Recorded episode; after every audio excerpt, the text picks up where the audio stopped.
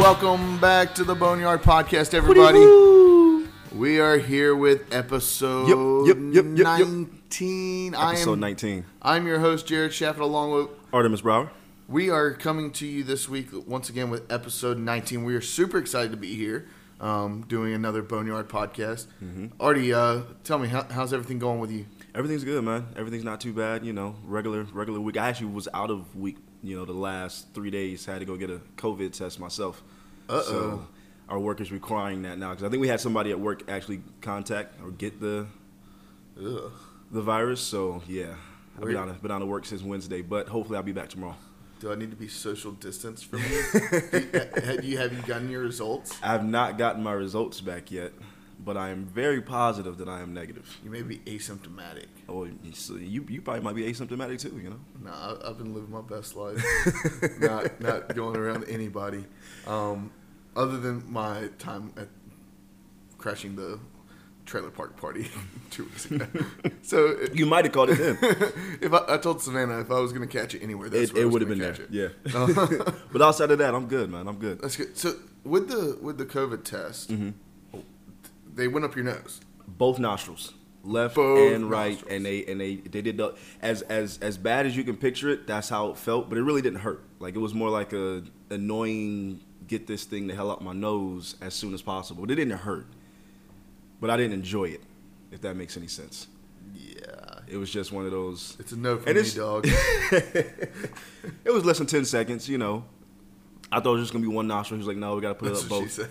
said. I'm sorry, y'all. Um, So hopefully I get those results back by tomorrow so I can get back to work. But Jared's over here just dying. I'm sorry. Um, had had to get it out of my system. Um, all right, cool. Yeah. Um, yeah, we went back down to the beach. Um, we've been there quite a bit lately. The guy at the Fish Hut Grill that we went to. Yeah. He was like, um, "Yeah, I, I know y'all are like regulars here, but I can't remember your name for the life of me." I was like, "Dude, I don't even I don't live like- here." I don't even live Yeah. four hours from here." But Right. apparently, I'm a regular because we've been so many times in the last in the last month. Um, but yeah, been down at the beach, uh, spent some quality time with family and friends. Uh, been a blast. Had had a really great time at Emerald Isle, but I'm glad to be back here with, with my buddy, my brother, Hell yeah. Artemis Brower. So, uh, guys, we have a great uh, a great podcast for y'all this week. We have a ECU alum coming on. He's he's a cool guy. Uh, Artie, you want you want to tell who we've got coming on? Bryce Wagoner, that is who we have on the show for you guys today. A film director who went to ECU. I'm not too sure when he went to ECU. What were the what were the years, you know? I I, I would have to look it up Okay. real quick. Uh, we do know that he's an ECU alum. do you know? Um, I, I believe here. If you give me just a second, I'll, I'll look he it up. is a current film director, so gonna, I'm very excited to um, get to know um, some of the works that he's done and, and how ECU has kind of shaped his his outlook going going forward and how he got into filmmaking.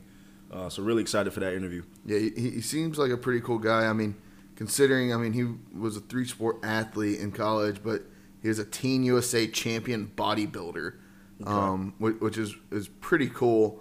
Um, but yeah, he went to ECU. I, I'm not finding his his times at ECU. Um, he was a five side at ECU. That that's that's pretty cool. Uh, we'll, we'll we'll be able to get into a lot of that later, but um, we'll, we'll talk about his time at ECU and talk about um, talk about his career after leaving ECU because we know that ECU.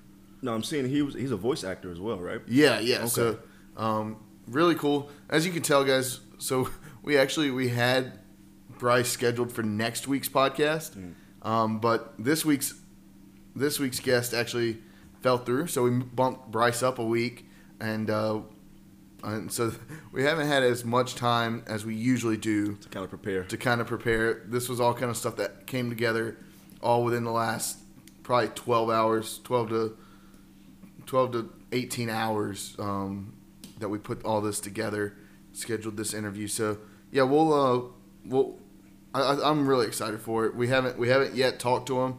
Um, usually we record our interviews before we record the podcast, but um, this week it's going to be a little bit different. So we're all in for all in for a treat here uh, on the Boneyard podcast. Yeah. aren't we, Artie? So, um, Artie, since we've last met, last talked, there's been some some news at ECU. It's not the greatest news. Um, on Wednesday, July 15th, the athletic department, uh, Jon Gilbert, athletic director, put out a press release basically saying, hey, we're on pause. Nobody's doing anything within the athletic department, especially not the fall sports, not the fall athletes. Um, this comes after your 27 student athletes all test positive, or 27 student athletes test positive for COVID 19. Um, so, COVID 19 has taken its toll on ECU athletics, especially in the student athlete ranks. Ranks, excuse me. Um, Artie, what what does this mean for ECU and college football? Well, it's not looking good. I, will say that the outlook, you know, and, and we've been very optimistic on this on this podcast about having a football season and having fall sports in general. Um, but it's really not looking good because of the, the inconsistency that's going on right now. You know, guys come back and we get a glimmer of hope, and practice starts back up, and then all of a sudden we're on pause. And then all of a sudden we find out that 27 student athletes have tested positive. Now we don't know if they're all on the football team or if they're all on, you know, whatever other team, but we do know 27 student athletes have tested positive for coronavirus, which we knew It was Nope. gonna happen. It was going to happen. You know, nobody was going to stay safe. Nobody was going to be, you know, Yep. coronavirus free. That was going to happen. Um, but from my viewpoint, is there's going to be a lot of panic because in the news we're seeing, you know, there's 70,000 new cases a day in the United States, which is not going to lead to administrators saying, "Okay, we're fine. We can go ahead and." And we open- still haven't heard back whether Artie's tested positive. Sorry. I'm negative, people. I'm telling you, I'm negative. Hopefully. but it, but it's, it's it's it's realistically it's it's not looking good to be able to come back and and realistically say yes we can just go on with fall sports because there's going to be a lot of you know there's going to be a lot of panic which is deservedly so um, and we don't know you know whether this virus is really going to you know take people out or you know not really hamper people or most of these athletes are a you know asymptomatic but that really doesn't matter because they're getting it so from my viewpoint it's not looking good curious, curious to hear what you feel about it um, but i don't i, I, I am my, my optimism towards having a football season is dwindling Okay, yeah. Um, I, I, still think that we're gonna have ECU football in the fall. Um, depending on, I, I don't know how that will look, but I'm, I would be shocked. I would be shocked if we did not have East Carolina football this fall. Um, now they have closed all athletic facilities and gyms at ECU. Um, all fields, all workout areas have been closed at East Carolina um, to the athletes, to the to the coaching staff. Nobody can get in to the training facilities, um, so it, it will have a negative impact on ECU, of course, going forward into the football season. Artie, you, you, you I was I was just gonna say, and everybody's holding on for hope that we're gonna have a football season. Everybody around the country, but from my viewpoint, things in the next five weeks are gonna have to drastically change for the better. I mean, these numbers are gonna have to go down in order for us to be able to legit say, okay, we can just go forward with a full football season and a playoff and the championship and yada yada, yada and conference championships. Um, I hope it happens. I just, you know, being the realist that I am, I don't see it. So, Yeah, I, I mean, I, I think that, I, I- like I said, I think we will have a football season next year, or this year, um, excuse me, and then I also think that, um, I, I would be surprised if we don't play on August 29th. okay. I, I think that the football season will start on time for ECU. Um, but I've been wrong plenty of times before, as, as my wife likes to remind me. Um, but yeah, I, I, think that we're going to have a football season. I just don't know when we'll be able to get back in and really start training. and Because, I mean, ECU had just moved in to phase one, Mm-hmm. the, the really first phase of having training camp. Um, they, they just moved into that what a week and a half ago. So that I mean that that's tough to see that they've already shut things down. They're already shutting things down, but um, I, I do think that we'll open back up once these people test positive because they they have them in a bubble. Yeah. So if they've got them in a bubble and they've got them where they can all get healthy, that they're gonna they're gonna play. And I and I will say, game one, you know, if we do have that game on August 29th, um, I don't think we're to be sloppy, but you're not going to see a crisp, clean football game. No, that is, the- that is going to be a messy the football game. The football game, like, I don't know if Vegas has put out the lines on turnovers in the first couple weeks of of the season, but I think those first two to, two to three weeks of football are going to be some some of the sloppiest what, football you- whatever that you've ever seen. For the love of God, do yourself a favor and take the over. Uh, whatever that is, just like I said, do yourself a favor and take the over on on how many turnovers. And it's not the kids or the, or the or the coaches' faults, but they just No, haven't had it- the time to get together and really, prep. yeah. And that that's the thing with I mean, at least having an offense like ECU's where Holton Ahlers and you have uh, CJ Johnson, who I mean they they pretty much played together the last six years, and they've been in a similar type Mm-hmm. offense. They they know each other. They they could probably finish each other's sentences at this point. Right. They've been together for so long. It's almost like they've been together for so long. It's almost like a quarterback and a wide receiver duo in the NFL. Mm-hmm. How how long they've been together? You don't have too many quarterbacks and receivers who have been together for five years in in the college ranks. in the college ranks, especially when the oldest is a junior. Mhm. Um, so you don't see that too often. Um, so I, I think that will play into ECU's favor. Um, also, I mean, I think you'll start seeing the running game. You'll see a lot of yards put up on the on the running side of the ball or um, running in general this year. I and I'm willing to say that if if you have to bet or if you're willing to bet on what position is going to be the Heisman, Mhm. it will be a running back. I am almost willing to bet that this year will be a running back as the see that. Heisman. Yeah. Because you're going to get into about week two or three, and you're going to have your coaches not trusting your quarterbacks as much. Mm-hmm. Um, you're not going to. You might have a linebacker in there too, but you're, you're gonna. The running back is going to be the guy that that leads the way. That's your year. safety blanket position anyway. Yep. Is is the running back. Yep. So And I think I think schools are going to lean he- very heavily on on the running back this season, and uh, I wouldn't I wouldn't be surprised at all to see um, some of our, our rushers really take hold um, going going into the season. I, I, I could really see that happening, but already looking at it, um, we know that it, this pause. There's other universities around the college atmosphere, the college ranks, that are they they have they're having more and more tests come back positive Mhm. for COVID, but they're they're not taking the pause like ECU has. I, I'm I'm happy to see that ECU is being um, they're being proactive about. it. proactive. Yeah, you you you knew what word I was trying to think. my, my brain is I got you, this man. I got Sunday. Um, but yeah, they're being proactive about it, and I like I like to see that from the university, from the athletic department. Um, I just I was just reading an article about West Virginia University having 19 um, cases come back positive Mhm. just in the last week. So it, and they haven't paused anything.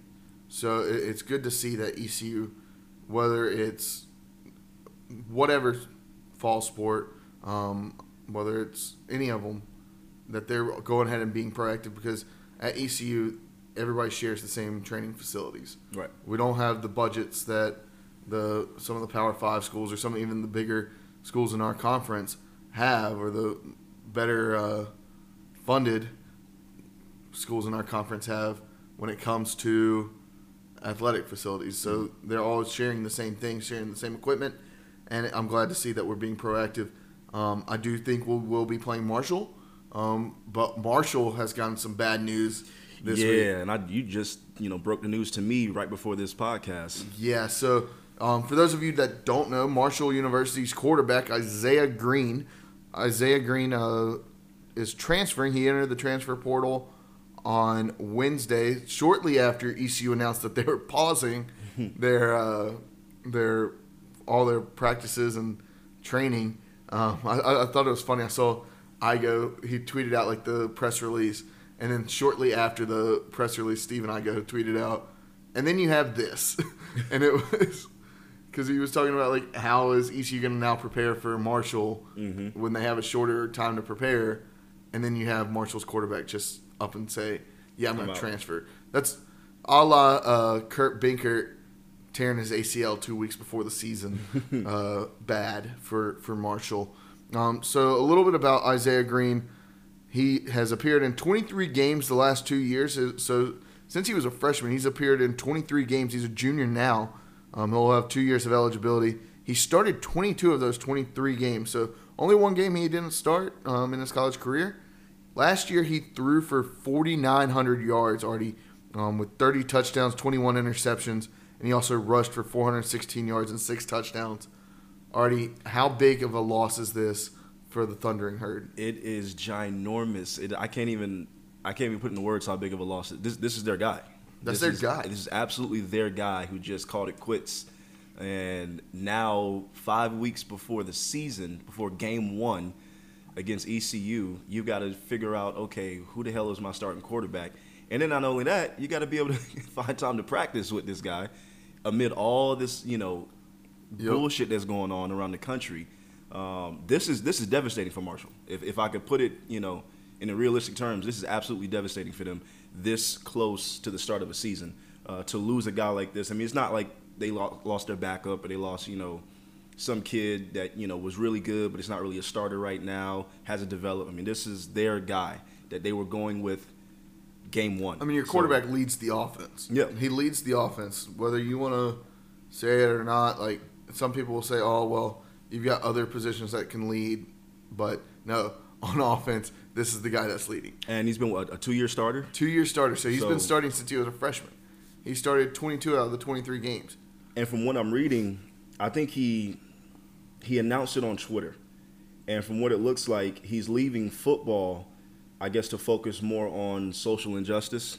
I think that was he didn't really come out and say that, but I think that's what I'm getting from from his his remarks on Twitter.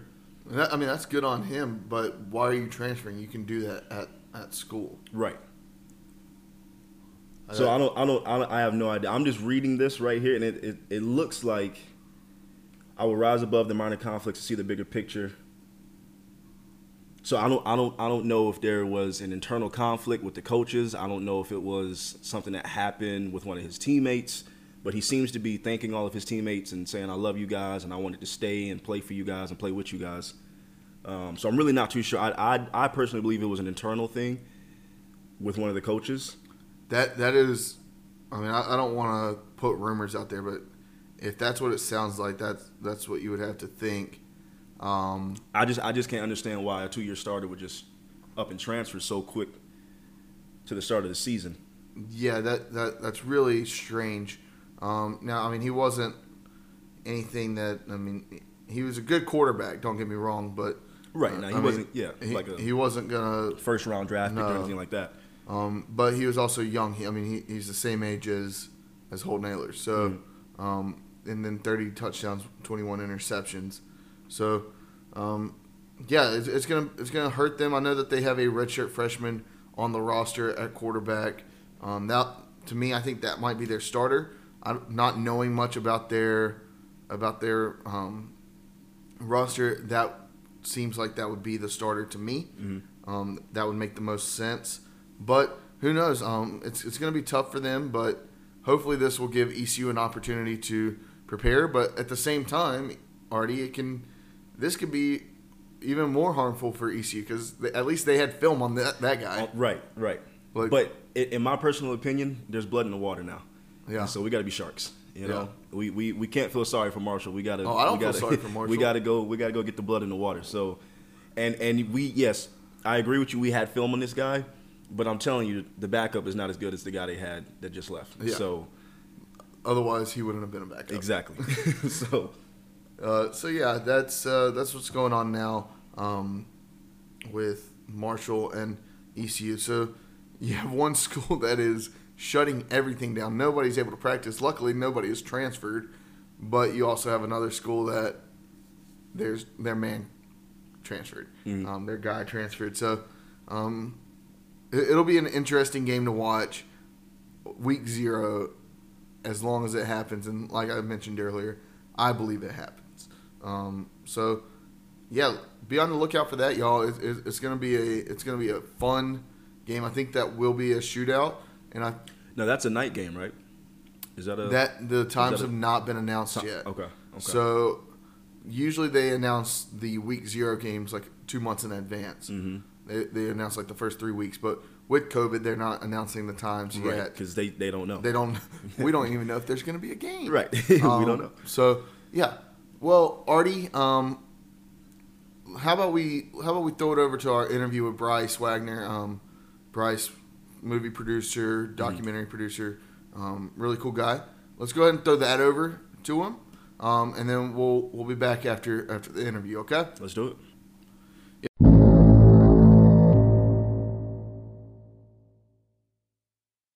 So our guest today, he's an ECU alumni.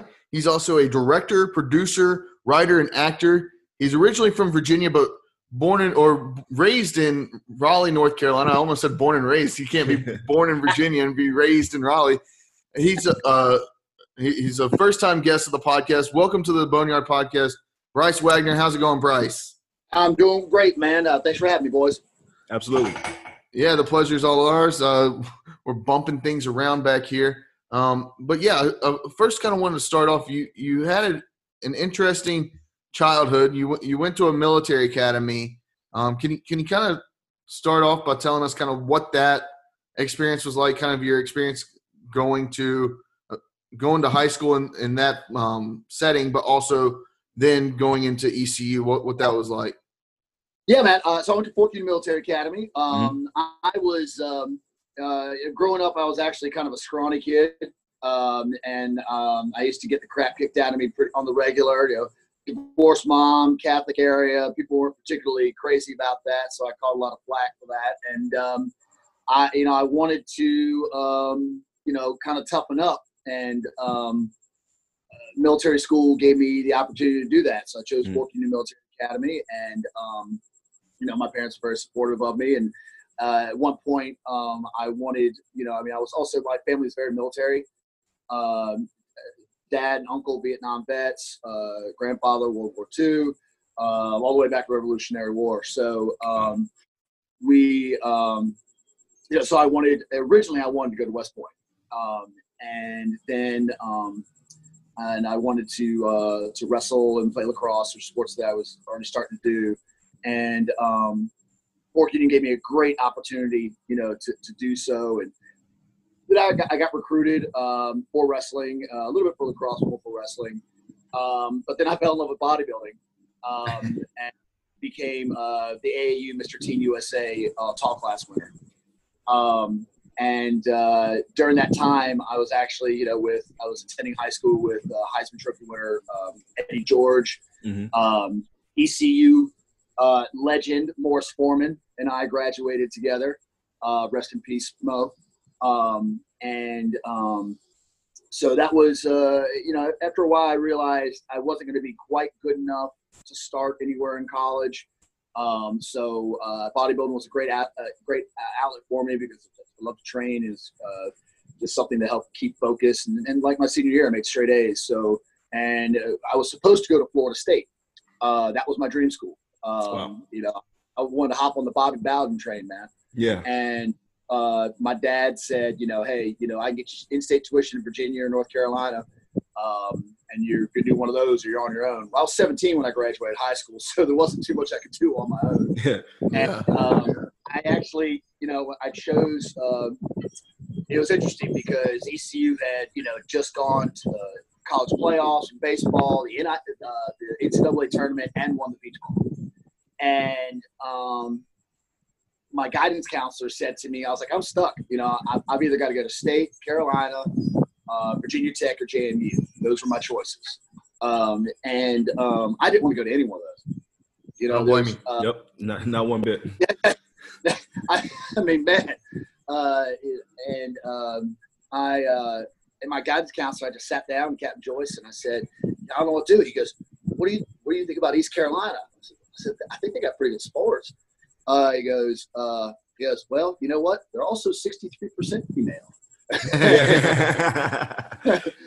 so yeah. Not many things change. nope, not at all. Yeah, I mean, you know, when you're locked up with dudes for six years, um, Yeah. uh, that's uh, it. Just wasn't, you know, and I wanted to enjoy myself, you know, Mhm. and I, I worked so hard, and uh, when you start seeing stuff like the playground of the South and um, all this, you know, cool, and the, the uh, Playboy uh, had retired us from the top co- party colleges in America. They said, Mhm. "Sorry, no professionals are allowed in this contest."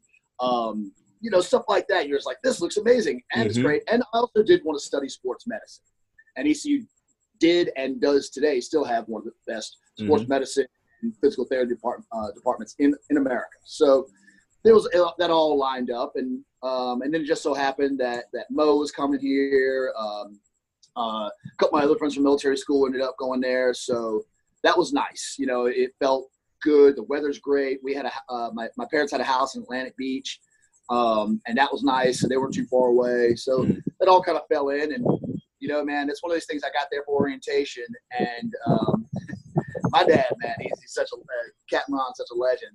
We, uh, my RA um, for uh, orientation was um, Carlester Crumpler, Jr. Uh, of course, another ECU great, and his father, um, Carlester Sr., you know, who was the uh, an ECU legend and um, you know, played for the Bills and all that on, with Mhm. O.J. Simpson. Um, my dad just walks up to this towering man, you know, and he was wearing an ECU football shirt. I'm like, Dad, that's one of the football players. He he goes, he goes, Carlester, you look like your father. I look like my mother, man. And it ends up my dad when he came back from Vietnam. He went to Carolina, but then he went to um, uh, uh, Carolina Christian, which is now uh, Barton. Mm. And um, he uh, he had a he was dating a girl in Greenville, and him and Carlester were buddies. And he would lend Carlester his Camaro on the weekends while he shacked up with a girl in Greenville. so it all just kind of worked out, you know. Yeah. It's like meant to be. It's meant to be. Now, once you once you got on campus, how was your overall experience and time at ECU that you would say over the years? Man, I was uh, um, I, uh, before Allen Thomas was the mayor. Bryce Wagoner was the mayor. I spent I, I was off and on for nine years at East Carolina. I um, it was a I am forever grateful for my time uh, in Greenville and, and in East Carolina and how university treated me and really let me find my way as as a as a man uh, and as a human being. Um, and because I screwed up a few times, and ECU gave me chances, and um, Don Joyner's listening out there somewhere. I, I owe so much to him for helping me find my way. Um, and there's that um, that old adage where you say, uh, you know, stop being stop being the person everybody wants you to be, and start being the man who you are. Mhm.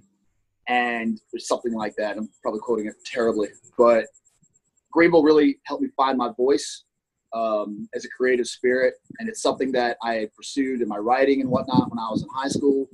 But everybody, I one more fun factoid: my grandfather's best friend was Senator Jesse Helms, and uh, the and, in in on the Virginia side, um, you know, Governor Allen was a good friend of the family, and um, you know there was a path that I was supposed to take to be in politics. Mhm. Uh, and I just um, I, did, I just never wanted that, and it was just so much pressure.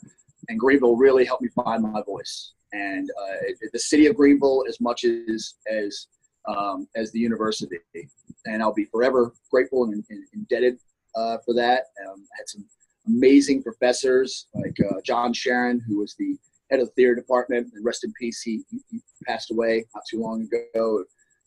Fairly crushing. Um, uh, Robert Caprio, McKay Sundwall, uh, Randall Martoccia, who, who still teaches film there. Um, you know, I was very lucky that I had people like that that let me say, "Hey, you know, you do have a talent, and let's let's exploit it." Yeah. yeah. yeah. So you, you talk about. I, I know you when you got to ECU, you wanted to study um, your sports medicine. You you wanted to study sports medicine, but you also you talk about your creative uh, your creative abilities, finding that, and kind of talk about how that came came about. Like, at what point were you like, oh wow, like this this is a option for me as Mhm. well? Yeah, you know, one of the first things that I went to um, at like Hendrix, you know, the student center, Mhm. um, was they did a free screening of, De- of Demolition Man. Um, you know, Sandra Bullock, uh, Stallone, Wesley Snipes, and this little birdie was in my ear. I was like, man, she can do it, and she was here. Maybe I can too. And it was, and then my uh, my my half brother and my half sister were both studying theater. One in NC State, one at Greensboro, and then my two cousins. Well, one was at Columbia studying theater, and the other was at University of Maryland. And I was like, man, I'm just denying my DNA, and everybody else in the family is not. And my family owned a restaurant uh, and chain of restaurants and stuff like that. Um, and I kept thinking, you know, like they were trying to push me towards that. It was like a political thing, and um, you know, I, I just I just didn't have the guts until Hurricane Floyd came through. And I'm sitting there and I'd finally gotten everything, gotten everything down pretty good, you know, taking, you know, taking anatomy and, you know, I'm getting there. And I was like, I was on a, I was to graduate a few years later, but, you know, but still not a terrible track. And I remember um, uh, being trapped in Greenville, um, watching over my fraternity house. Uh, I'm a Phi Psi. Mhm. And, um, you know, you're, it's not, not too different from that, that first you know, few weeks of COVID uh, when you're, you know, you're looking at your life and what's life going to be like moving forward. And, um, and then we went back to classes, you know, because we were out for almost a month. Uh, and uh, I just I remember sitting there, and, and I think it was organic chemistry, and I'm sitting there, and it, it was like Charlie Brown's teacher was talking at me, womp womp womp. womp, womp. Yep. I just couldn't absorb anything. They let everybody drop out for free and you know get a refund and everything. 'cause it was such a such a just cataclysmic event. Mm. And then um, you know I, I I didn't know exactly what I, I I knew what I wanted to do, but I had to do that soul searching. So I took a job as a handyman at a uh, at a trailer park up in Little Washington, Calvary Mobile Homes, and um, installed steps and shit like that. And um, you know, you're sitting there and you barely make a minimum wage. You're in a trailer park, which God bless everybody's from there. We I know we are from trailer park country, but you know, I this was not the path I thought I was going to be on. Mhm. And um, I started making some calls, and I, I called up Don Joyner, and he said, well, "Let's get you enrolled in summer school." And I took some theater and writing classes. I took five classes, and I got straight A's. And it's like, well, guess this is where I'm supposed to be. Yeah, That was it. and so was- after you got into you know the, the film production and the writing and, and directing what would what would you say was your first like breakthrough role or breakthrough kind of kind of piece that you did in the business Well, you know, I was um, I was like every other um, uh, arrogant actor uh, in uh, in uh, in Hollywood. I was like, Mhm. well, what I really want to do is direct.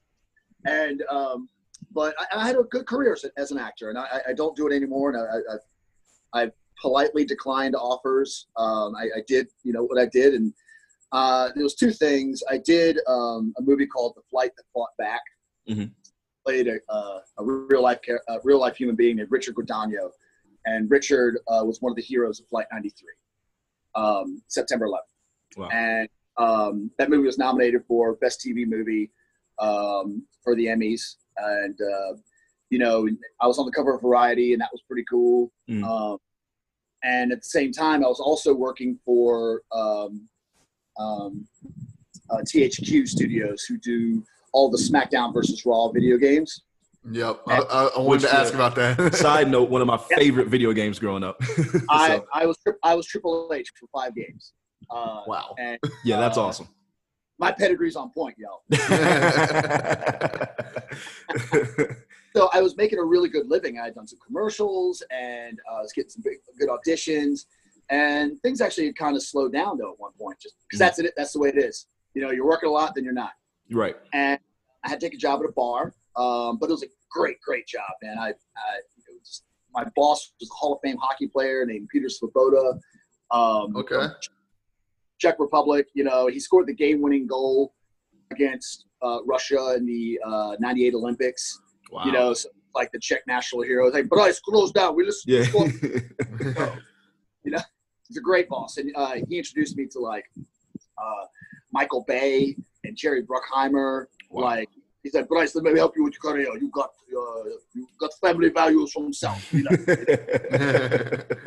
it was it was a it was a great job, you know. Um, and uh, I made really good money, and I got to do whatever. I got to my auditions, and if I booked something small, I'd be like, hey, "Bryce, go, go, go, be famous." And um, so uh, I was very grateful for that job, and, and um, we. Um, but then I was.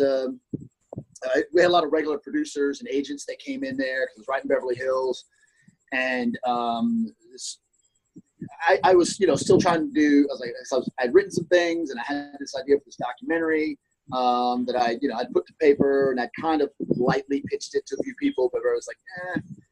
And uh, this guy Andy Weiss comes in, and he's a he's a regular he's a regular there, lives right down the street. And Mhm. he's uh, he said, "Hey Bryce, uh, you know, I got this movie with um, James Caan, Luke Wilson, uh, Giovanni Ribisi, Terry Crews, like this big cast. Yeah. Uh, and um, it's like, do you speak any Russian? I said, "Я немного говорю по-русски, да." I speak some Russian. Uh, I was gonna say I have yeah, no idea, no idea what you said. Lost blank. so um, it just means I speak a little Russian, and um, you know what you have to know is "Я хочу что-нибудь выпить сейчас." means I want to drink now. Yeah, I will remember that one. I will absolutely try to remember that Vodka. one. what? Uh, uh, you know, vodka сейчас, сейчас. um, Russian girls like to say сейчас a lot now. anyhow, so I said, yeah, you know, I said, cool, cool, cool. I said, well, what's it about? And uh, he said, uh, well, it's about, it's a true story um, about, um, you know, the, the guys who invented internet billing and how they became billionaires, um, but basically off of porn and the Russian mafia. Mhm. And, um, and it was his financier. And uh, so I said, you know, that's interesting. Uh, I said, that sounds great. I love it. I said, you know, I've got this documentary uh, I said, but you don't do documentaries. He goes, no, no, no. Tell me what it, what, is, what is it? I said, well, I want to do a documentary about what happens to uh, former uh, adult movie stars and what happens to them later. I call it at the time we called it Life After Porn. He said, I love it. Let's do it. And six weeks later, we were doing it. wow. Wow. So yeah. And I, I was gonna say I've, I've, I've definitely seen the first one. I don't think I've seen this, the the second documentary. I've seen the first uh, after porn ends, and it's it. Both documentaries are very very good. So I I, I, I will say that. Thank you, thank you. Well, it was the idea was to take a humanistic side uh, to because most people just try to. I mean, look, I try to take a southern approach to everything that I do, you know, and it, it and that's you know, bless your heart, but unironically, Yeah. Uh, because I, I, I, I I'm, I'm a Catholic and I still try to practice as best I can, and um, I try to be a good Southern person with good decent Southern values. Not the best, but you know, I Mhm. always ask. Jimmy Buffett said, you know, there's a fine line between Saturday night and Sunday morning. yeah. Absolutely. So, but I, I always I wanted to take some compassion for these people that most people are just trying to exploit on you know Right. on news program or whatever, and I just wanted to talk to them as human beings and not a piece of meat. Mhm. Um, and it took a while for it to happen because people, you know, they're so guarded, you know, because people treat them so poorly, you know, and um, I just wanted to take that, you know, human side to them. And we went off, you know, for a year and a half, um, went all over the country and, and got these um, amazing people's stories that opened up and let me into their homes and their lives. And um, and then it sat on the shelf for a year and a half. Yeah. Uh, because everybody said it's too controversial. This is Hollywood, by the way. Yeah. Con- right. Controversy. Yeah.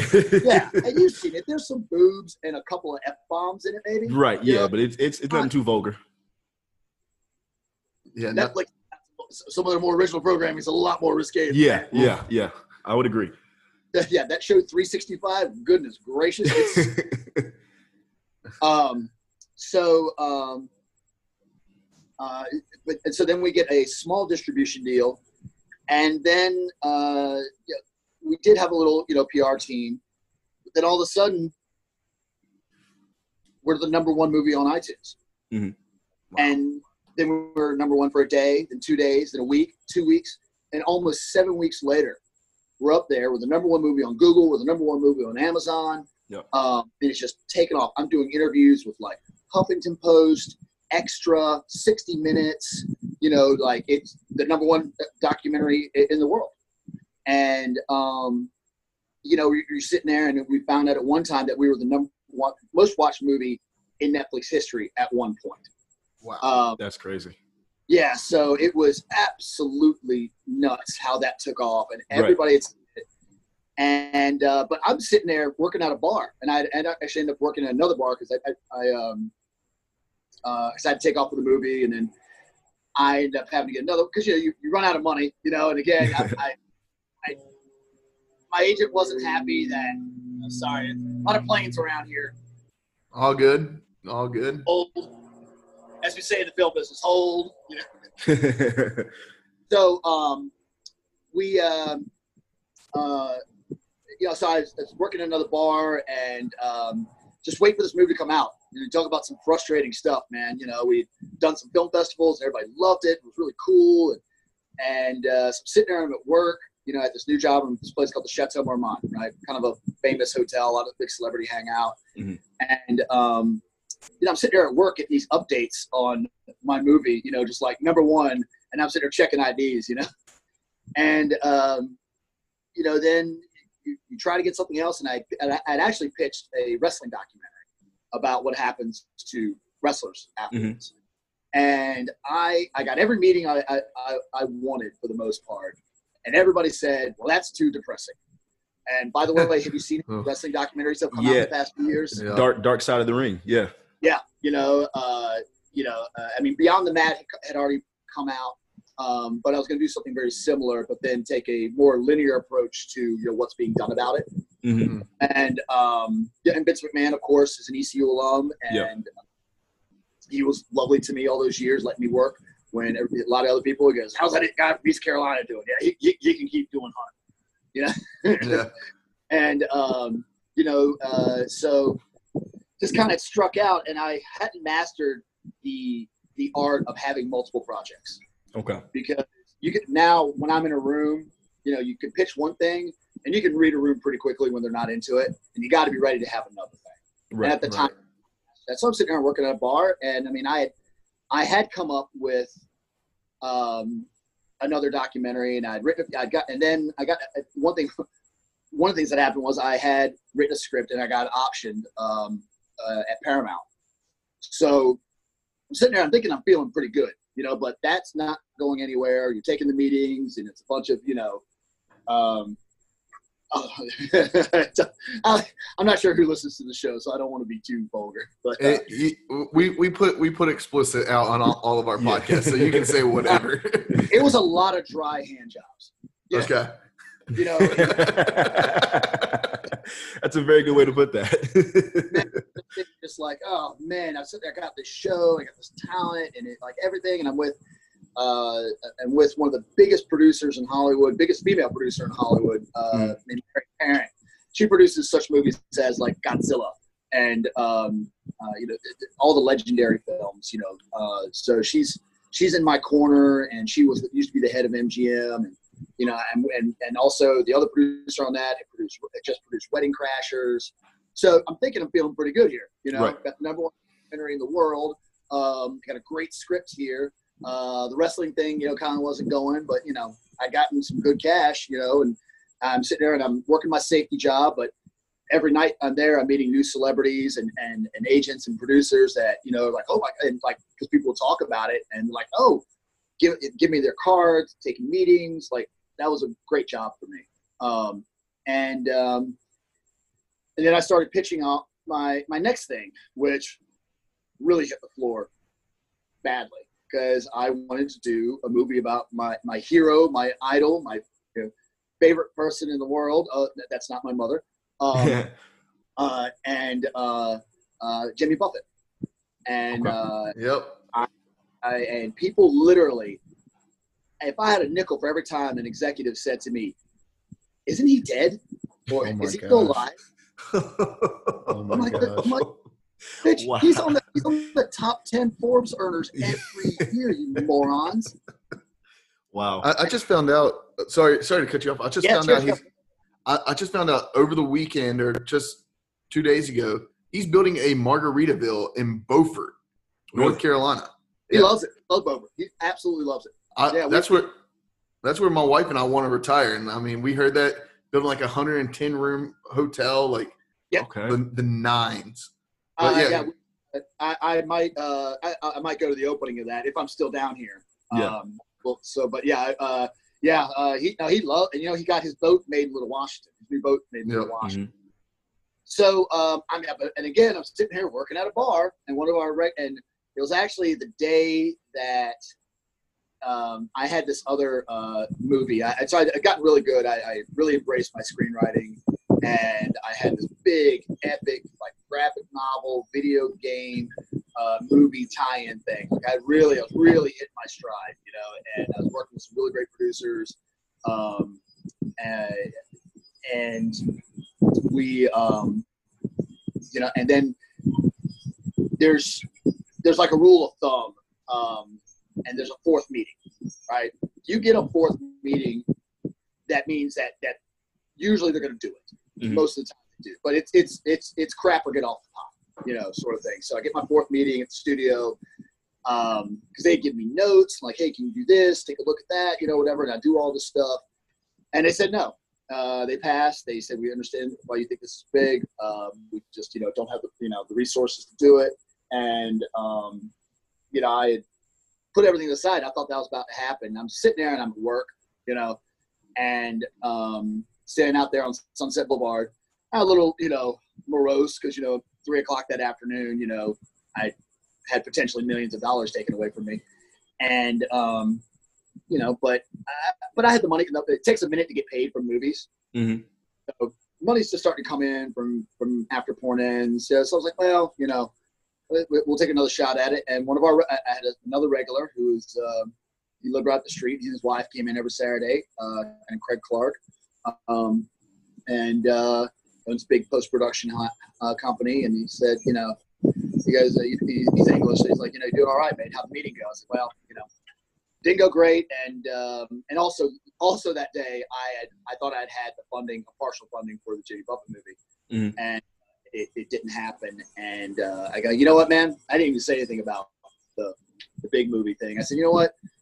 Just nobody in this town gets Jimmy Buffett, man. Yeah. He goes, I get Jimmy Buffett. I'll pay for it. Months later, we were doing it. Wow. You know?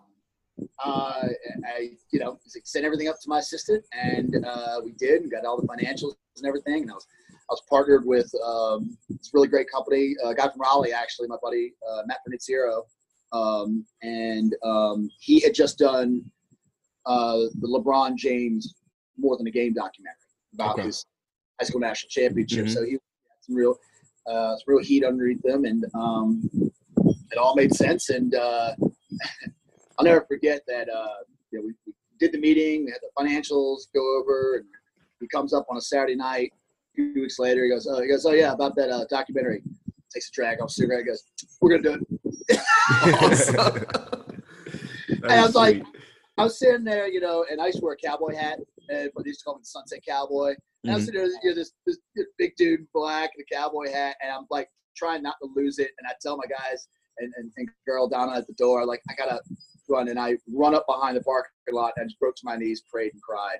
Yeah. Thank God for um, for that happening. And it was, uh, and then you know, I got to go on this got this awesome tour of the world, and I was, uh, and it was my idea. I got the money, everything, you know, was me. So I got to name my crew, and um, I got to co-produce it with uh, my, uh, my good friend Vance Daniels, um, who's a theater and dance major, and also was a host at WZMB at one point. Mhm. Um, and uh, my best friend and producing partner, um, Kara Kidwell, aka Kara Smith, when she was at ECU, and uh, she was a Zeta there. We were friends because we were Greek and theater and all that stuff. And um, you know, and then I was able to hire. Um, let's see, I think we had seven people from ECU involved in that production. That's awesome. I, I love to hear So that. But bringing it back whatever home. I could do. We- We had, uh, if you guys know the band Parmalee, Yep. Yep. um, who have who now have the number one song on Sirius XM, just the way. So proud of those boys. Mhm. Um, his uh, uh, Barry Knox, his bass player, his uh, wife and I are friends. She's an editor. She so she did some graphics for us. Um, buddy Daniel Norman did the only uh, uh, one of the only non Jimmy Buffett songs that like not that didn't go with the theme. He did some music for us. Uh, a couple of my friends uh, were PAs for us. You know, we were in town, like New York and stuff. You know, just anywhere I could go, you know, to help spread the pirate love and help further everybody's careers. You know, um, so that was a very special. I was really glad I was able to do that. Yeah, that, that's awesome. I mean, it, pirates helping pirates, man. That that's that's something you hear all the time at, at ECU is pirates helping pirates. Now, now that project is that is that currently out or is that still Yeah, it's on Prime. It's called Okay. Heads. okay? Uh, That's, yep. and, uh, Okay. You were the uh, the number one DVD on Amazon, and that was pretty cool. Um, you know, yeah, it's so much for people not knowing who Jimmy Buffett is. Yeah. Yeah.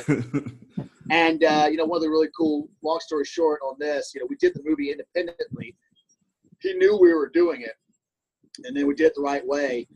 And uh, we gotten to, uh, we found out that his best friend, a guy named Frank Marshall. Um, you might have seen some of Frank's movies as a producer: uh, Jurassic Park, uh, Mhm. Back to the Future. Mhm. Uh, yeah, you may have heard of those. yeah, those, a- those are a- kind of small known movies, but I've heard of them. So he, he's doing Assassin's Creed in Malta. Uh, you know, like Michael Fassbender, you know, this huge cast, and he's calls us on a sat phone. He goes, "Hey, saw the movie. It's great. Send it to Jimmy. I'm telling you, he needs to do it immediately." Uh, he um, uh, and they, they call us up and they said they make everything happen and it ends up that his manager uh, mike ramos my, my, my buddy my man my, my brother uh, he, he and his wife actually big fans of after porn ends uh, they're like dude bryce you do great work and you really speak to the human side and condition you've done this in this movie you know you made it uh, as jimmy said to me he goes thank you for making a movie that's not just about the parking lot Right. and Mm. and uh, that, that felt really good, you know. And Right. uh, so Mailboat Records, his his uh, company, became our distributor, and um, we got to hang out a bunch of times, and we bust each other's balls a little bit. He's hysterical. Um, he's a he's a really neat guy, and um, it's really weird to say it, but I can say, you know, it's really weird to have your hero as a business partner. Yeah, I, I bet it is. Yeah. Artie, it's okay. I know I'm your hero, but this is true. I, I idolize Jared Chaffin. so you're working with your hero, and you, you get you get Jimmy Buffett to agree to come on, and he, he's not only agreeing, he's contacting you. His party's contacting you and saying, "Hey, Jimmy wants to be a part of this." When once you start to like really meet him and get to know him, really, what was the the thing where you were just like, "Wow, like that's that's Jimmy Buffett." What was that one moment where you were like, "I'm sitting here Oh. talking"? I'll tell you exactly what it was. I'm so we're down in Key West, right? And also, man, dude, he also just I cannot get over I cannot overstate how amazing of a human being he is and how much of a wonderful creative mind that he has. He made all kinds of stuff happen in the movie. That's that's subplot A, right? But I'm sitting there and we're in Key West and he's like, "Come on down. We're gonna make this thing happen." I don't want to ruin it for anybody who hasn't seen it, but there's he makes the ending of the movie happen, right? Mm. And uh, he um, so we're down there and we're waiting for three days, and I'm sitting there because at any moment he's ready to talk, right? And then uh, Mike Ramos calls me up, and we're all in the same hotel, band and everything, and but Jimmy's on a private island, and um, yeah, of course. Right. and and uh, it's like, hey, can you be downstairs in 20 minutes? And my producer actually had to go back, so it's just my cameraman and I, uh, my buddy Steve Acevedo. Uh, and um, I go, Ace, we got to go. Uh, good thing we didn't drink last night. Uh, uh, and- which I tell you what is a monumental feat in Key West, going three days without having more than a couple of beers. I don't doubt it. So we uh, we run downstairs and uh, it's like, okay, come on over. And we go to the marina and we got to get on a boat to go to this private island. And we were supposed to, because we weren't supposed to bring cameras out there, so we got all our gear kind of hidden, you know, and um, Ramos is in front of us, and I'm sitting there and I'm shaking, shaking. Just it was like this is real, this is happening. Uh, Snoopy's the other way, Mr. Red Baron. There's actually like a Red Baron playing here. So I'm, I'm shaking. I'm, I'm, I'm, I'm, starting to like, and Ace has become one of my dear friends and uh, and collaborators. And he just looks at me and he goes, puts his fingers at me. I'm the captain. He, uh, he goes, uh, he goes, Bryce, you're the director. He's the talent. Mm-hmm. I he goes, you get me? You're the director. He's the talent. So I'm like, okay, I'm good. I'm good. Got it. Yeah. BDE, baby. You know, feeling it. and um, and then I get up to the front porch, and this is when it really hit me. And Ramos goes, uh, "Hey Delaney, one of my favorite Jimmy Buffett songs. And I mean, top ten favorite songs is Delaney talks to statues. off Mhm. Fruitcakes, a song about his daughter. And there she was. And she goes, Dad, guys are here. Fucking grabbed Steve by the shoulder. Just awestruck. there getting hooked up right Like. I was like, this is it. And then my hero is sitting there, like in his boxers and a t-shirt, just like me. And he's like, oh, let me get you guys some mic stands or something. I can help you all out. The first thing he does is try to help us set up shop. Mhm. You know, and uh, you know, just that that was it, man. That that's when you know. And I was, uh, I know we didn't have much time because he was literally taking Delaney on a boat trip down to Cuba. And um, must be nice. I only missed one question. I didn't want to have in front of me. I had him down. I missed one question that I feel it, it, it's neither here nor there, but um, but I got everything down and we joked about it. One of these days I'll show you all the uncut interview, and uh, I talk about being from ECU. I said, man, I got this just. I said, sorry, I got this kind of sickness. I always have to bring East Carolina and everything I do. Absolutely. And and he goes, no, man, uh, you know, it, it, it, it's all right, you know, and um, you know, we, we chopped around the interview and stuff to get the you know uh, things upright. But yeah, uh, we talked about ECU a little bit and uh, talked about the boat and how those guys contacted him. He goes, we can make it better than the Yankees up there. And he goes, you know what, they did. Love to hear that. Yeah, he's uh, uh, so that was then, and then you know we talked a bunch and uh, done some, some interviews together, and um, you know just a, a generous and kind man and fun, and awesome. um, yeah, he- and and then he made the ending of this movie happen. You know, that, uh, something that we had wished, you know, over and over we wanted to happen. Um, like I said, I don't want to give it away. If you haven't seen it, it, it really will warm your heart. And it's not just me. I mean, the movie's been out a few years, so it's not like I'm trying to, you know, uh, but it um, it'll really warm your heart. And um, and Jimmy made that happen. And it and, know, we never mentioned it to him. We, we always dreamed that it happened, but then he just does, and he just over, just completely crushes it, blows it up like it, it just the wildest dream stuff there. And then you know, um, we uh, we came out, and then uh, a few months later, I got to screen it for the, for the students on campus, which was really cool. Um, and Margaritaville sponsored, you know, uh, costume contest and the after party. Um, yeah, I know that was dope. yeah, you know, you're just like, man, it's like you guys are just so cool. And anything we wanted to do, they would do. Mm. Uh, I just, you know, it's been, and you know, and now, uh, you know, because look, call a spade a spade.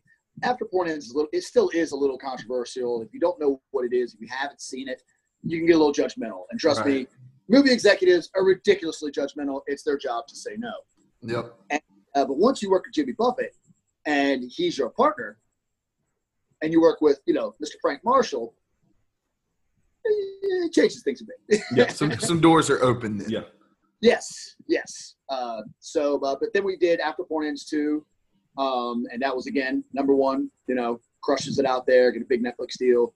And, um, you know, and then, um, you know, and that was, uh, you know, that, that was really cool because I got to do some things in, in two that, uh, luckily my producers actually had bought the rights from the other guy and, um, he who shall not be named.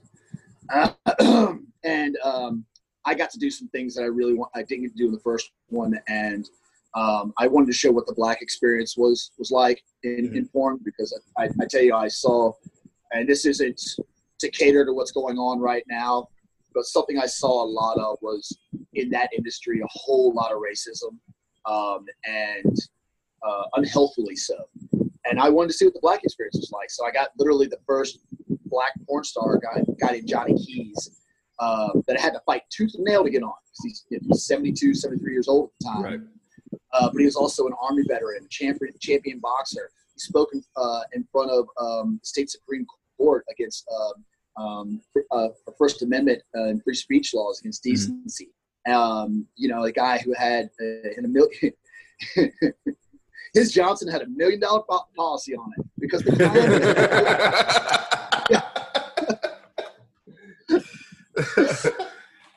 he literally had the Klan after him for having sex with white women on camera. Yeah, know, and, I, and- and I, I have heard that story. I, I absolutely have heard that story. Yeah, and and what a and everybody, you know, I, I had to fight tooth and nail to get him in the movie. On top of that, and then you know, the course producer like, "See, aren't you glad you fought for this price?" Like, yeah, you dicks. Come on, um, and then uh, uh, so I, I got to do some stuff like that in there that I really wanted pursued and um, and needed to be out there um, that people just don't talk about. Um, you know, and uh, I love talking about that stuff. And I mean, look, my, my dad's a Vietnam vet, so it was really neat being able to speak to him about that and how it affected him. Um, you know, because I what what those guys went through, you know, like like John Lewis who just passed away yesterday Yep. you know what um I read somewhere something somewhere said you know he risked his life more by 25 you know had done more than anybody can even imagine out here i forgot exactly what the context was but but you know um, johnny was the same way man. You know i mean he literally, you know, literally had you know a target on him. You know so i think you know we need that historical perspective. And you know not to say that pornography is one of these great arbiters of such but you know catch, catch catching a moment in time is, is important. And I think that I don't I'm not a self-important self-serious man um, uh, unless it comes to making cocktails. But um, we uh, I do think that documentaries are important that you catch somebody at their most honest at their most revealing. Absolutely. and when you get that on camera you know there, it's a truth that cannot be denied. Uh, not to say some people don't bullshit their way through these things and you know but i was really really happy when all the, out of all the really great articles that came out and reviews everybody talked about johnny and uh, and the stuff that he did. And and also um, oh, excuse me we had another uh, another uh, black performer on there who contracted hiv and this was also something that was not addressed. It's not addressed. It's it's, it's sensationalized, um, and it makes for a good headline. And Darren was he was a Navy veteran as well. Mhm. He's a and you know the stuff that he went through in the '90s and the early 2000s. And again, it was another race thing, which is not something I wanted to harp on. But when he's sitting there telling me this stuff, I'm like, you've got to be kidding me. And then when he got HIV, you know, he was cast aside cast aside by a multi-billion dollar industry that used him up Mm-hmm. and spat him out and did nothing for him. And now he's become a speaker and an activist and a, a, a lovely man. Uh, actually plays guitar too. He's got an Eddie Van Halen Stratocaster. It's pretty cool. That's Um, awesome. Yeah. So you know, these are things that I, I think are important. That you know, I'm glad somebody did it. Every once in a while, it's cool if it's me. yep. Yep. Yeah. Exactly.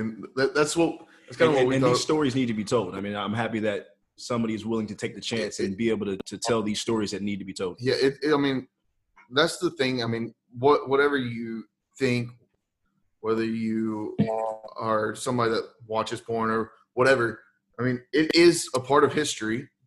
Yep. It's a it's a And it's, Part a, of mul- it's a multi-billion dollar business. So, Yep. you know, yeah. So, um, but Bryce, I have we have we're gonna we're gonna wrap it up. I, I know we've taken so much of your time. Um, Oh, it's we- fine, guys. Enjoy the hell out of it, man. yeah, we Uh, we've we've thoroughly had a it's blast. been a great conversation. Yeah, I've, I've Well, absolutely if you loved want to this talk some conversation. EC football real quick, you know, I could, you know. yeah. Uh, so predictions for this year. Uh, predictions. It's going to be. I think it's going to be. Well, we lost Norfolk State the other day. I think it's going to be all in conference. Um, unless I, I have a feeling that South Carolina might be okay. I don't know why. It just it's so regional and you know. Uh, but uh, I, would be. I, I think that overall, I think that there's going to be a lot of rules bent for bowl games. because they're not canceling those things. There's too many billions of dollars. Right. Uh, but I think we go to a bowl game, uh, Okay. even if it's with five. But I, I do think I feel like uh, as long as we can get back on the practice field, because I know they're shut down right now. You know, I, I think seven would be great. I think there's gonna be a lot of nail biters, and um, you know, Holton man, I think he's getting, you know, he's refining his craft, and a lot of those passes that go long are gonna be right on target. Target. C.J. Johnson is, you know, Political. Um, Absolutely, uh, yeah. watch list, and I get excited. Hairs on the back of my neck. Oh yeah. Wide receiver, you. Oh yeah. Uh, and I, I tell you, I think the, the sleeper of the year, no, he shouldn't be. Um, I think is going to be Pro. I think he's going to really. I think CJ's going to be so concentrated on Pro runs those slots so gosh Yep. darn well that it's he's going to be a real knife in people's hearts. And I'm looking forward to. Um, uh, I miss having tight end play, and uh, Houston's got some top tight ends now that he wants Yep. to use as hmm and I, I think that you know we are wide receiver you, and there's gonna be a lot of uh, CJ's gonna get his thousand yards. You know he, he's gonna get his money, uh, but everybody else is really gonna benefit from that because they're already great anyway, and it's gonna open it up. So um, I'm looking forward to seeing what a, a more aggressive defense is gonna do, um, and people that are I guess not maybe not as I mean they're gonna be aggressive, but they're gonna be really disciplined. A couple years under Mike Houston you know, you're not going to make the stupid unforced errors. Um, you know, there's going to be solid. I mean, how many times do we see during that other guy's tenure just sloppy tackling, things that should, you know, a two yard, a two yard play at least. You're right. Yeah, gosh, you know, and we had a little bit of that last year, a little left, o- left, left over, but, you know, I think it's been, you know, I- I think it's been stomped out. And uh, so I, I think seven is, is very well in reach. Um, I, I, I'm a big Stephen Igo fan, so uh, I, Shout I, out I do Igo. Friend of the podcast. that's- Absolutely. And uh, and, and, and Clip and all my boys at Pirate Radio, and uh, even Troy, um, but not eight. Um, but El- and Ellerby's a great dude too, and um, and, and Shirley Rhodes, who captains that ship. People don't know that. She's oh yeah, she does. She, she cracks the Um, whip around there. Oh man, Ugh. but yeah, I, I think that seven is, is is is very doable. Eight, if we, you know, as uh as Jimmy Buffett says, uh, with a little love and luck. Yeah. yep. And Would I like to go undefeated? Yes, I think it'd be amazing. But you know, we'll we'll, we'll see. But I tell you what, uh, I'll, I'll I'll leave you on this. Everybody's going to know at the end of that game, no matter what happens, they got punched in the mouth and they played East Carolina again. Hell yeah. Yep. And that, that, that, that's what we've been looking for. Um, now, Bryce, we have one last question that we ask all of our, especially ECU alum, anybody that comes to Greenville often. We have we have a question for Hardest you. question we're gonna ask you all This day. is the hardest question you're going to get all day. You ready? Go for it. All right. So, say ECU gets their fifth win, sixth win, finally get over that hump. You're maybe they're finally allowing fans back in the stadium. We get to go out afterwards and go celebrate. All right, we get to go celebrate a pirate win. Pirates are bowl eligible. Mhm. We go to Sup Dogs. All right. Yep. So, so let's just say you, me, and Artie, we we we've been hanging out at the game. We go to Sup Dogs after the game after a big win. what is the go-to order? What are you getting at Sup Dogs? Oh man, jeez. Uh, well, I get uh, so I get my margaritas made there like they do those sup crushes. Okay. Times uh, and and no simple syrup, and it's the it's the Jimmy taught me that it's the hangover proof, no sugar. So tequila, lime juice, little uh, yeah, triple sec or whatever. Um, I really, you know what, man? I'm an old school guy. I used to work at Cubbies.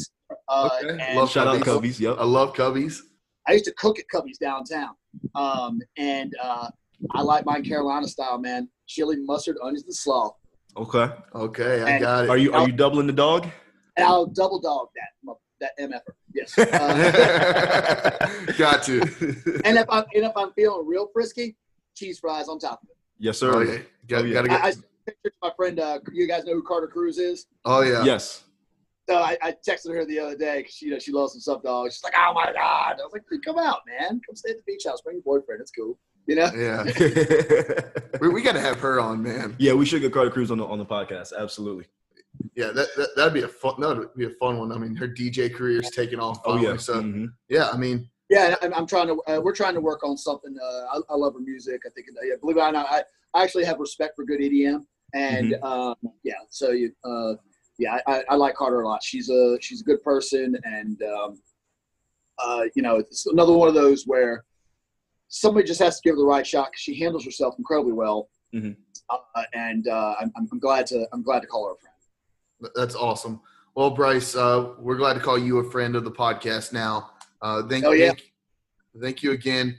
Uh, go Pirates, and Yeah. we'll, we'll we'll have to have you on again Yeah, sometime. this is this has been yeah, I'm super doing, I'm fun. doing another movie down here. Uh, I can't say exactly what it is because we got to get some stuff done. But I am actually working with Coastal Studies Institute, Wow. uh, and I'm going to be working with uh, a bunch of other things. But uh, I met with uh, the vice chancellor the other day, and he's helping me out. Um, that was when I was in Greenville the other day, and um, uh, I can't officially say what it is in any media right now. But uh, in a couple of weeks I can. But I will actually be shooting down here in the Outer Banks for about six weeks. Well, we're definitely looking forward to hearing what that's going to be. And also, oh, go ahead. I I was gonna say if you need any extras or anything, you got you got our email, you got our numbers now, so Now, feel free. now, Parrot Heads, where can we find that again? Because I definitely want to. I want to go watch that. Prime. Uh, Amazon Prime. Amazon Prime. There, Okay. there it is on Amazon Prime. Yep. All right, Bryce. Well, thank you again. Cool, Uh, guys. it's- it's been a pleasure. We, we've had a lot of fun. Oh yeah. Thank you, and go Pirates! Yes, Go sir. Pirates. Hard.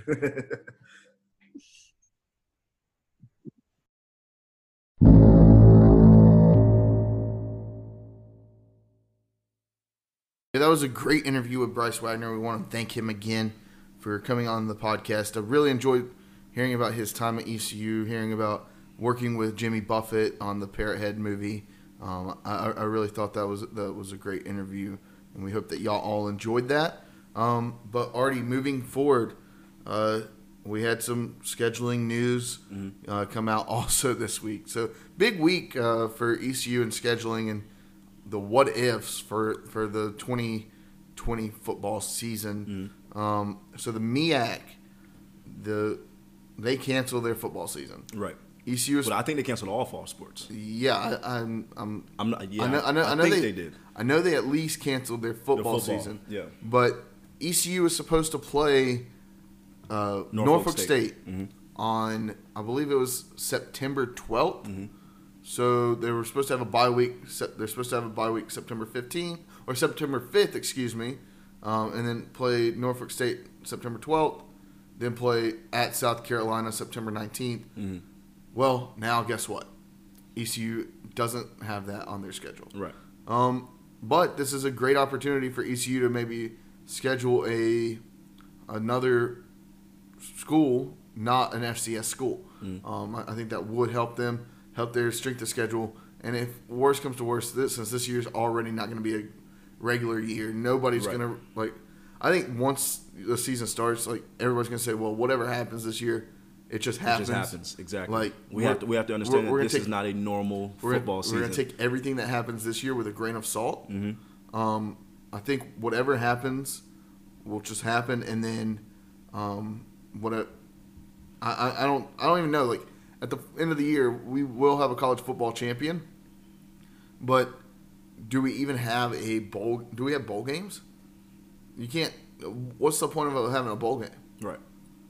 You can't have fans there, really, unless something drastically changes by And I've, and. I've forgotten how many bowl games we even have. There's I think like- it's up to like thirty. Yeah, we're we're up to thirty now, like something like, something like that. I, I, can't, I can't even tell. I can't remember. But now you have schools like uh, ECU and schools like App State who are in-state opponents that can now play each other because they have two weeks. I believe. I believe um, App State has both of those weeks open as well. I'm trying to look it up. Yeah, I think we have. I think we have two weeks where we're both open.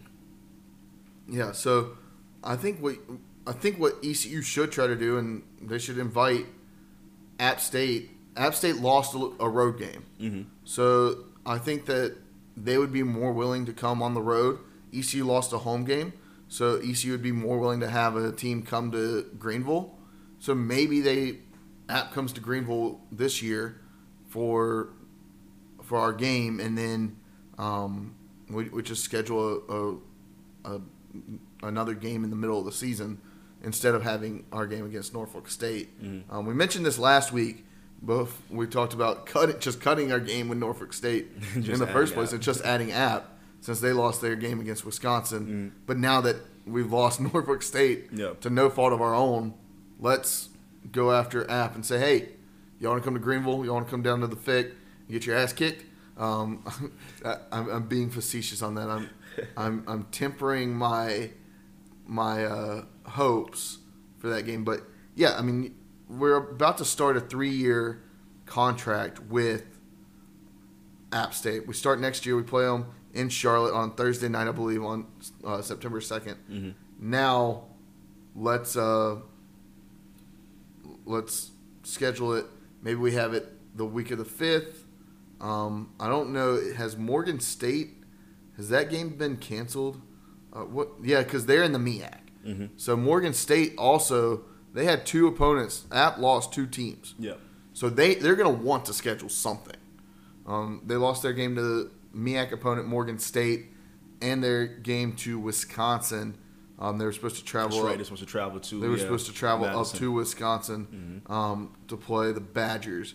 So, what, what they probably should look at doing is, you know, let's have that game on the fifth, and then they maybe use the game at Wisconsin as one of their bye weeks or as a bye week, um, or they can find somebody else in state to maybe schedule.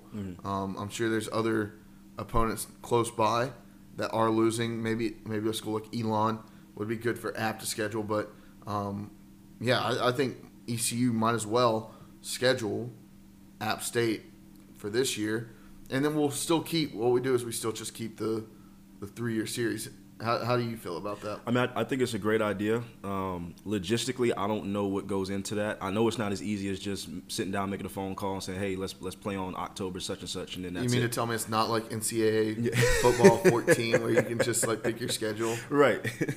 Come I on, don't. man. I don't think logistically is that easy, but I, I do think it's it's a great idea. Um, you know, we've got two weeks where we're going to be open. They're going to be open.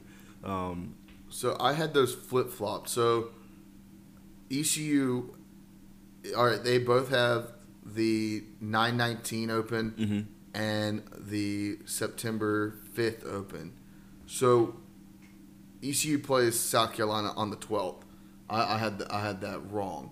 Um, so yeah, now they have the same the same dates open.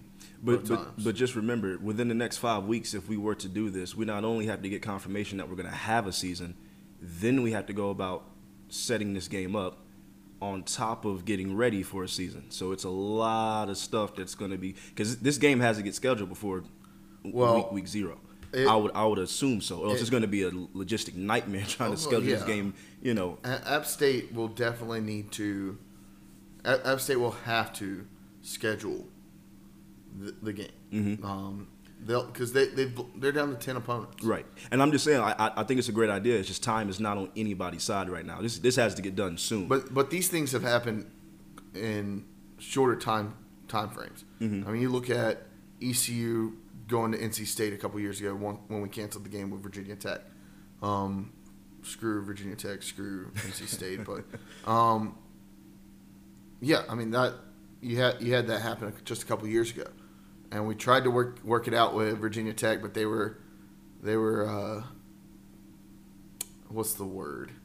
Uh, too much of sissies, uh, pussies, uh, whatever to reschedule us, and they wanted to talk shit afterwards. But that, that's another thing. So we scheduled NC State, right, right? So we schedule NC State. We go down there. Yeah, we get our ass kicked. Mhm. But I mean, that was to be expected at that year. The last year, Scotty Montgomery, and going in without a head coach. but but who's not to say the app isn't going to be cocky, right? Who's not to say, well, we feel like we're a better football program. We we'll pay you. We don't care. You got to come to us. We're not going to Greenville. You got to come to Boone. Because believe it or Oh, not, we're not coming to Boone. Well, we're not having a game. You know, who's to say they're not going to have that kind of mindset?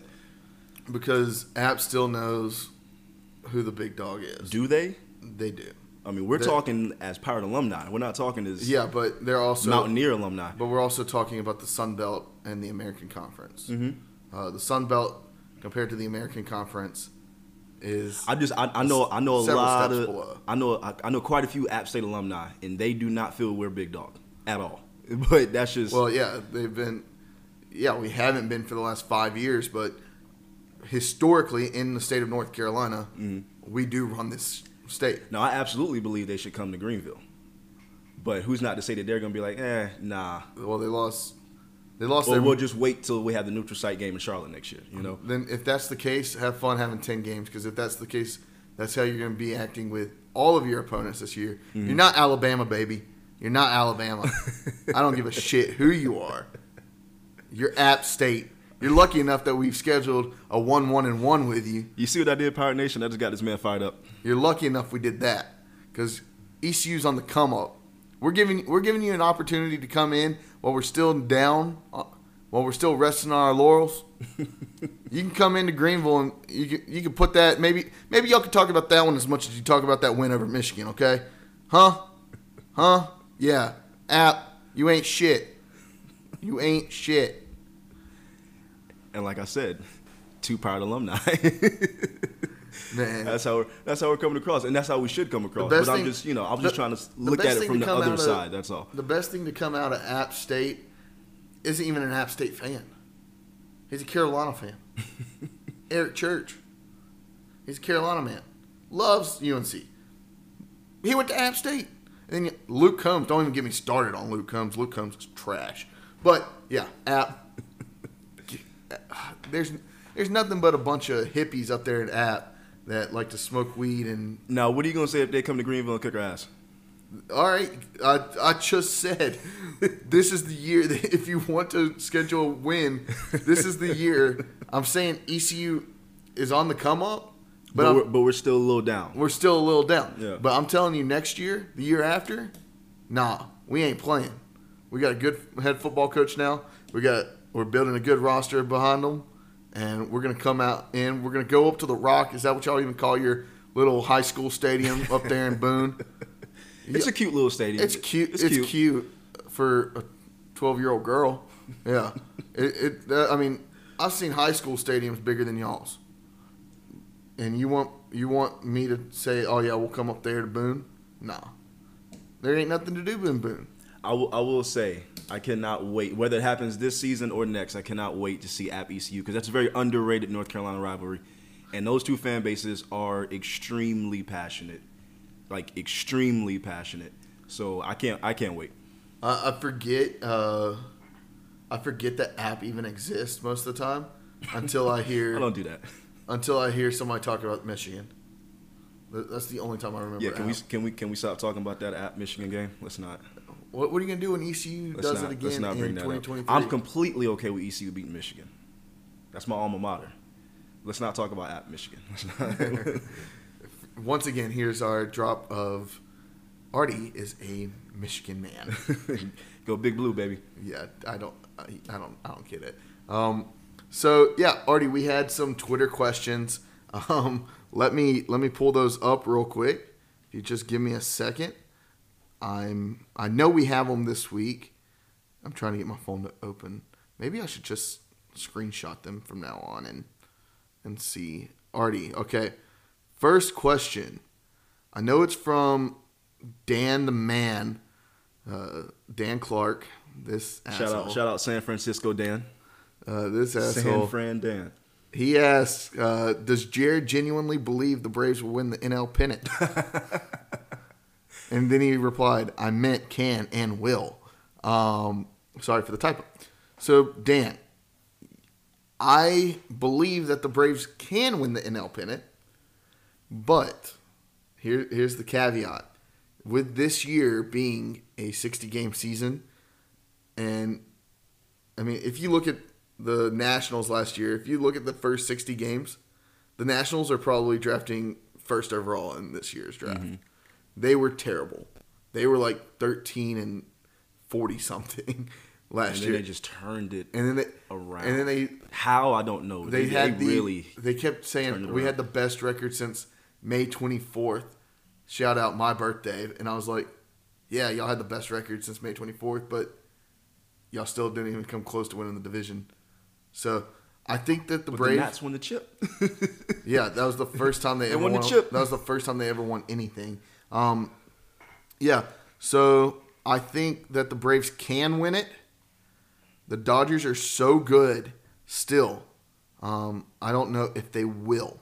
So yes, I believe that they can. I don't believe that they will. this year. Next year, they're, the Dodgers are going to have some trouble paying some of these guys. Right. I, I don't think Mookie stays in L.A. I actually think he comes to A Town, baby. I think Mookie Betts is coming to Atlanta, and he'll he'll be there next year. And that outfield, we're gonna have an outfield of Ronald Acuna Jr., Cristian Pache, and Mookie Betts, mm-hmm. plus Ozzie Albies, Freddie Freeman, and Dansby Swanson. Plus, Don't sleep on Yasiel Puig. You got him too. well, he actually he, and he tested positive for he tested for he tested positive, and he said that he's not going to sign with the Braves right now. So he hasn't signed with the Braves, so nobody knows what's going on with him. But yeah, um, it, it's going to be a fun fun time to watch. I'm ready for baseball to get started up. Starts next week. I'm going to be watching my Braves.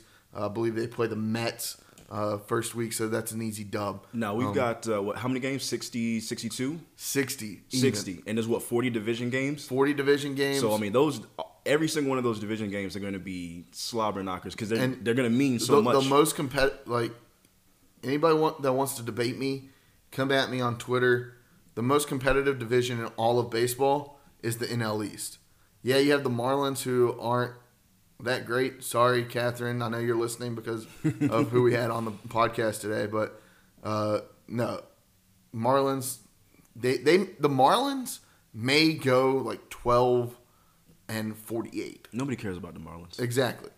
The the Marlins are well, they're used to playing in empty stadiums, so Yeah, nobody, nobody, um, nobody cares about the Marlins. so yeah, I think the Marlins you don't have to worry about But them. remind me who else is in that division? You so got the Nationals. you got the Nationals, Braves. Braves.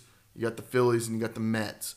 And Yeah, yeah, that I mean, gonna be a very that, that's and then on top of that, you're playing the AL East for inch uh, for the interleague. Sorry, once again losing my thoughts. Mm-hmm. So Braves are going to be playing the AL East, and uh, they're to have to. I mean, they're to have to play 20 games against the Rays, the Yankees, and the Red Sox. Which I mean, the Red Sox probably aren't. Red Sox aren't to do anything this year, but um, yeah, I, I think Braves can win the pennant. Don't think they will. Okay, because they're gonna they're gonna get in the playoffs, and I think they I think this is the year they break the streak of not winning a playoff series. But I don't, I don't know if they this is the year that they go to the World Series. Okay, um, from our boy Petey, always always a fan of the podcast. Shout uh, out Petey. Shout out my boy Petey. Uh, he's actually the one that hooked us up with this interview this week. So uh, shout out to him um, for getting us Bryce Wagoner. Um, he says, "What are y'all's favorite tailgate activities? Go to tailgate drink? Best ECU tailgate story? I'm in the mood to tailgate. Well, Petey, we are too. Um, Artie, what's your favorite tailgate activity? Like, so you get to you get to the tailgate. It's time. It's time to have some drinks. What's your favorite thing to do at a tailgate? I got to hit the uh, the pong table, beer pong. Okay. That's that's absolute. Now, are you are you like normal beer pong? I've seen you play 21 cup. Like, Mm-hmm. ha, what, what are we doing when we get there? Um, I would say normal normal beer pong because usually and, and and in my in, in, in my heyday it was me and John. That was that's that's Yeah, Johnny Boy. that's who ran the Jean-Paul. ran the table. I think one time we ran like ten straight games in a row. I don't know how long that shit took, but All right. Yeah. that's that's either that or uh, or some cornhole. Yeah, so my tailgate go to is um, shotgunning Red Bulls and also playing Dizzy Bat. Um, or Can't do the dizzy bat. Nah, Nah, I'm gonna get way too dirty. I'm gonna fall on the ground. I'm gonna be rolling all, all over in the dirt. I, I'm, a, I'm a big guy, and I may not look like I have good balance, but I can keep my balance and I can swing a baseball bat. Yeah. So yeah, I'll uh, I'll play Dizzy Bat all day long. Um, go to tailgate drink. Ooh. Are you are you a beer? You're you're a liquor guy. I'm whatever's available. So, but like, right. If I'm at the tailgate, and now, I'm I'm drinking what's there. guys, remember we are we are guys that we're in a fraternity. Right. So we I couldn't. We I had didn't- I didn't- options. I didn't, really have you know uh, time to be picky with my with my drink choices. It was just But- right, let but- me grab a beer. But like, so Do I want this Keystone Light? Not really, but I'm gonna drink it anyway. What's your favorite? If you had to choose, is it a mimosa? Is it beer? Is it? We've had tequila sunrise. I will say the tequila sunrise on an early morning tailgate Fuck yes. that gets you there. That PJ? that gets you there. The PJ the PJ is more like a party atmosphere. I can't really drink that in like See, a, I- like outside. See, I mean, I was always the one that was always on time for the games. I never Yeah. left early, so I needed something to get me through the games. But the PJ sometimes just had too much sugar in it. Mm-hmm. Um, it stuff fucked you up, but like it had too much sugar in it. So I'll say my go-to was either the Tequila Sunrise or pass me a Bud Light. Yep. Um, I wasn't bringing the Bud Light. I was bringing. I was the guy bringing in the Keystone, Keystone. case, but uh, yeah. I tried to keep it a little classy. I brought Miller's. Uh, my, my family loves to tell a story of me walking down the road carrying a 30 rack of Keystone to a tailgate. Um, and then, best ECU tailgate story. Oh man, do I even remember my best ECU tailgate story? I've got one. I think it was the one at the church, and I forget which one it was, but it was the one where you had the huge tent. Like we had rented like two big tents. That was like homecoming. Yeah, I, man, I've got I've got the funniest picture of you somewhere on my phone from that from that. I, I I've never been more energized during the tailgate. I was everywhere, talking to everybody, Yeah. and I still made it to the game on time and stayed for the entire game. That was probably my favorite tailgate, and that was like a because that was a noon game. So I think we were up at like six, seven o'clock in the morning. Started drinking around seven thirty, which people we were degenerates. I'm, I'm just gonna go ahead and put that out there. Nobody should get up at six o'clock in the morning and start Sophomore drinking. year, there was a yell. There was a day we we had a noon game, and I woke up at like 5 a.m. and started drinking mimosas. Just absurd. But this is what we did, and I have to say that was probably my favorite tailgate during my time at ECU. My favorite would have had to be, um, mine was didn't even occur at ECU. Mine was that tailgate we had at South Carolina. Ooh, that's a good one. Yeah. That's an underrated one. That that is. So Yeah. we, at one point, we're already now went into the game. That was the what was that 27, 2016? 2016. hmm 2016 ECU at South Carolina. ECU should have won that game, but um, yeah. So we had all of our fraternity down there. We had several alumni, several girls that went to ECU down there, um, some parents. We had a huge squad. Rented out like a U-Haul trailer. Took all all of our stuff, all of our equipment from ECU down to Columbia, South Carolina, and squatted the fuck up and, uh, and took over an entire parking lot. And you know we took over when a lot of the South Carolina students came to our tailgate to come party with us.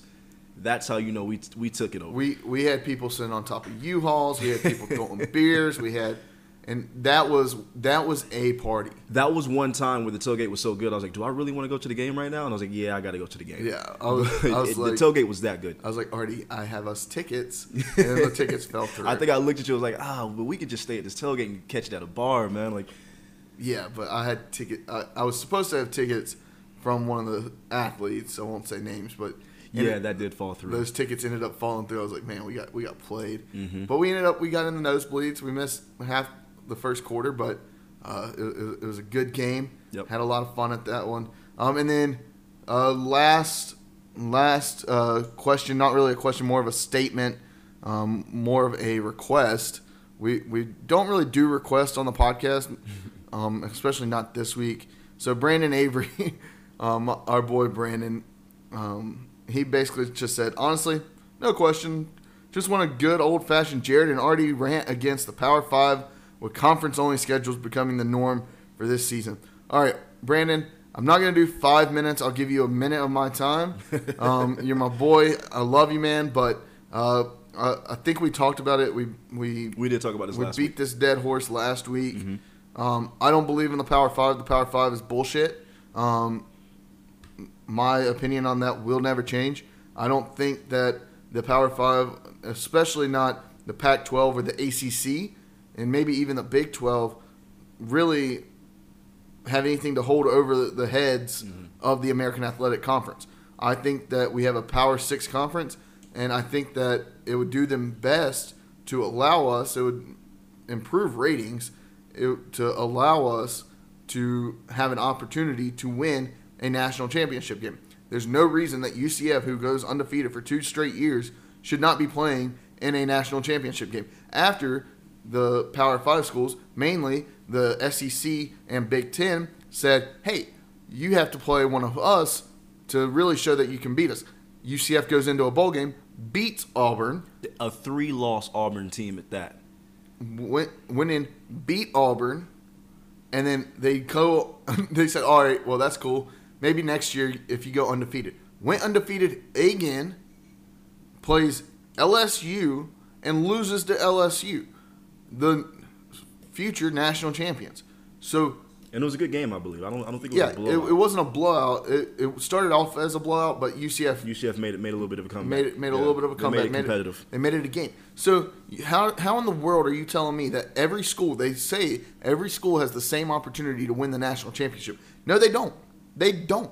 You had a school that went undefeated and played Auburn. I'm pretty sure they played Florida, played Florida State. I'm pretty sure played all these Power Five schools, and they wouldn't let them into the national championship or the college football playoff because of the, their conference.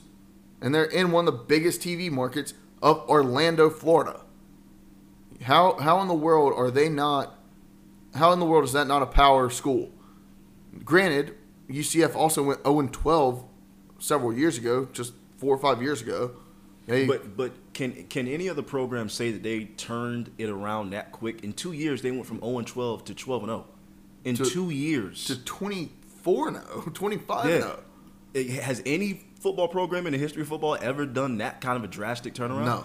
so No, no shot. So yeah, um, you can you can miss me with uh, saying the Power Five. It's a Power Six. Get at me. Um, also, I think that the non-conference thing that's the way, the Power Five's way of trying to get rid of the Group of Five, quote unquote, Group of Five. Really, the Group of Four because we believe in the Power Six. That's their way of getting rid of the Group of Four and saying, "Hey, y'all go play with each other. Y'all go play uh, on the side there." That the group of five wants to really put it to, or the Power Five really wants to put it to the group of four. They really want to say, "Okay, this is y'all's time to play. Y'all go play in the spring. We'll take the fall. Y'all go play in the spring." Well, you we saw what spring football did to both the Alliance of American Football and the XFL. They're just trying to say, okay, we're going to take everything for ourselves and put it y'all out to pasture where you belong. I don't believe in that bullshit. Marshall has a national championship. Southern Miss has a national championship. Boise State has a national championship. Those are not your Power 5 schools. This the Power 5 is is bullshit. Maryland shouldn't be a Power 5 school. Rutgers shouldn't be a Power 5 school. Uh, Cal, how the hell are they a Power 5 school? Boston College. Boston Boston College? Yeah. I don't I don't know what Boston College has done in football or basketball in the last decade. Yeah, seriously. To be honest with you. And then you've got I mean you got schools like Vanderbilt. Yeah. Vanderbilt, I mean they want to Ba- baseball is really the only. they want a college baseball World Series, but so did Coastal Carolina. Yeah. UNC doesn't have a college baseball World Series. Though that I mean, it, it doesn't make a difference. What I what, what what I'll say about it is, and I'm just going to speak for the American. There isn't really a sport in the American Athletic Conference that we can't put toe to toe up with any other conference. Baseball, we compete religiously. We are top three conference. in. Basketball, we send five to six teams to the NCAA tournament per year. Football, we have four to five teams ranked in the top 25 every single year. and don't get me started on the rankings. Don't don't don't give me that. You know, the American can't compete. We not only compete, we kick ass when, when we have to go up against these Power Five schools. So the Power Five really only does what's in the best interest of the Power Five, and they're not willing to sit down with the American. I can't speak for for the other conferences. Well, once again- but I can speak for the American. Wake Forest. We are a Power why, Six. Why are they a Power Five school? They shouldn't be. They have. I was talking to somebody. You know, they have like an enrollment of just north of like, I, I believe it's just north of like five Mm-hmm. Their enrollment. Now, historically, Wake has been very good athletically, but if we're Uh, talking about the last ten to fifteen years, basketball hasn't done much, football hasn't done much. Shout out Jim Grobe. Uh, I don't really know what their baseball program looks like. Not that great. so lately Wake Forest is not a Power Five school, but they're private and they got a lot of money. That's and they're that's it right there. The a lot of money, Mhm. and so you've got these schools like your Boston College, hell, Syracuse. I, I didn't even really know anything about them until they won that national championship a couple years. Like what?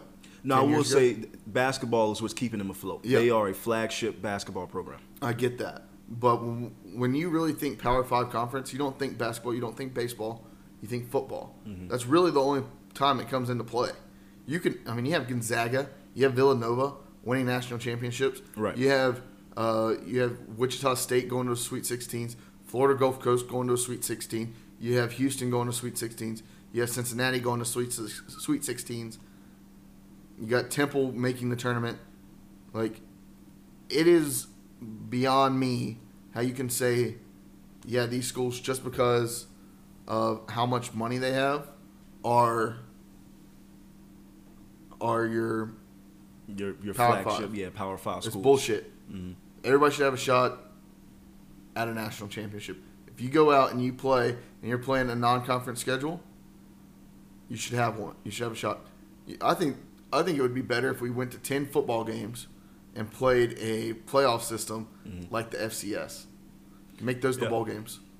And that's why I love the NCAA tournament so much too, though, right? Because you have a 64 team field, and it's anybody's game. I mean, you got Duke going up against Florida Gulf Coast, and Duke loses. You got you know UMBC beating the number one Virginia, the best team in the country. That is true excitement. That is true parity. That's what Loyola we- Chicago. Right, making it to the Final Four. They hadn't been to a Final Four since what 1960, 1964, something like that. So And we all wanted them to win. So Oh, absolutely. Especially me. I was I was really rooting for them. But that's true parity, and I and I, I would love to see football kind of go in that direction. And I I think I- But there's too much money to be made, and they don't want to do that. I, I think there is parity in college football. There I, is. but I don't think that the conferences or the some of the schools, the schools like Alabama, Ohio State. Mm-hmm. Um, I won't say Clemson. Clemson does a pretty good job at uh, playing non-conference teams, um, but your Alabama, your Ohio State, um, your Notre Dame's, even though they're not really a Power 5 Mhm. they're, I mean, those are the schools that are dictating who's who. Um, nobody else has a say. But um, yeah, I think that's enough. I think that's enough for our conversation about. we said we are only going to keep it to a minute. We went for like ten. Yeah, So. there you go, Brandon. Uh, you, you got me on my soapbox. You know how to do it. My, my one of my best friends, Brandon Avery. Um, one one of my groomsmen, along with Artie and John and Kyle and uh, my brother-in-laws, Scott and Steven. So, uh, Brandon, good job. You did it. You got me on. We're gonna get. Brandon on the show soon too. Yeah, yeah. I talked to him when when our interview for today fell through. I talked to him about coming on this week. Um, he might come on in the next couple weeks. He said he wants to. He's moving in. I wanted to give a shout out to Brandon. Actually, he's moving into an apartment in Raleigh. Brandon is has just been accepted and is about to start his law um, degree Whoop whoop. at Campbell Law. So congratulations to you, Brandon. Um, here's to you. But Artie, I think that's enough for this podcast. Mm-hmm. Uh, we've gone for about we've gone for over an hour already. So let's uh, Just talking. let, let's let's go ahead and uh, end this thing. Let's do it. Um, stay safe, everybody, and uh, we'll have ECU football. Artie, what do you have left to say? Uh, just my final thoughts, and, and, and it's pertaining to ECU ECU football and, and uh, college football in the fall in general. Um, I really like what baseball and what professional basketball have done. They sat down, they came together, they said, "Look, this is how we're going to do it." Hockey too. and and hockey. We're gonna we're gonna do this bubble. This is how we're gonna do it. We're going with it. We're not gonna backtrack. We're not gonna be iffy on it. We're gonna make this decision, and then we're gonna go on with our season.